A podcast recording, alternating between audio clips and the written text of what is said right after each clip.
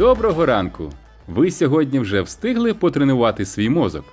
Уже давно доведено, що мозок можна і потрібно розвивати інтелектуальними вправами, наприклад, вчити іноземні мови або множити і ділити двозначні числа, як радить робити японський доктор Рюта Кавашима у своїй книзі під назвою Тренуй свій мозок.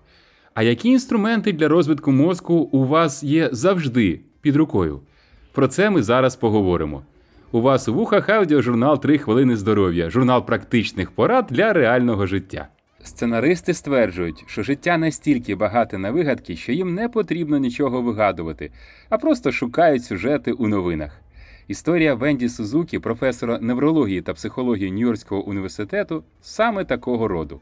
Свого часу вона настільки захопилася наукою, що розгубила всіх друзів, набрала зайву вагу, і, зрештою, тут цитата: зрозуміло, що багато років була нещасною. А якось, поїхавши на рафтинг, второпала, що на додачу до всіх своїх нещасть у неї абсолютно нерозвинена мускулатура.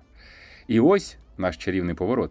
Саме заняття в спортзалі підштовхнули її до дуже важливих відкриттів у своєї основної спеціальності, які через кілька років ретельної роботи можна парадоксально просто сформулювати так: фізичні вправи позитивно впливають на мозок більше, ніж будь-які інші заняття у світі, включно з інтелектуальними. Ось три її доводи. Послухайте її довгу цитату. Отже, перше, спорт безпосередньо впливає на мозок. Лише одна виконана вами вправа одразу ж підвищить рівень нейромедіаторів допаміну, серотоніну та норадреналіну. Одразу зростає здатність до перемикання та концентрації уваги, і цей ефект триватиме щонайменше 2 години. Друга причина найпопулярніший висновок нейронаукових досліджень, що вивчають вплив заняттям спортом, це поліпшення уваги, бо розвивається префронтальна кора мозку. Вправи мають не лише швидкоплинний вплив на настрій, а й довготривалий ефект. Відбувається довготривале покращення гарного настрою в нейромедіаторах. І третє, найважливішим ефектом від прав, які ми робимо, є їхній захисний вплив на мозок. Уявіть, що ваш мозок це м'яз. Що більше ви його тренуєте, то більшим та витривалішим стають гіпокам і префронтальна кора. Чому це так важливо? А тому, що саме префронтальна кора і гіпокамп найбільш сприятливі до нейродегенеративних захворювань і когнитивної кризи старіння.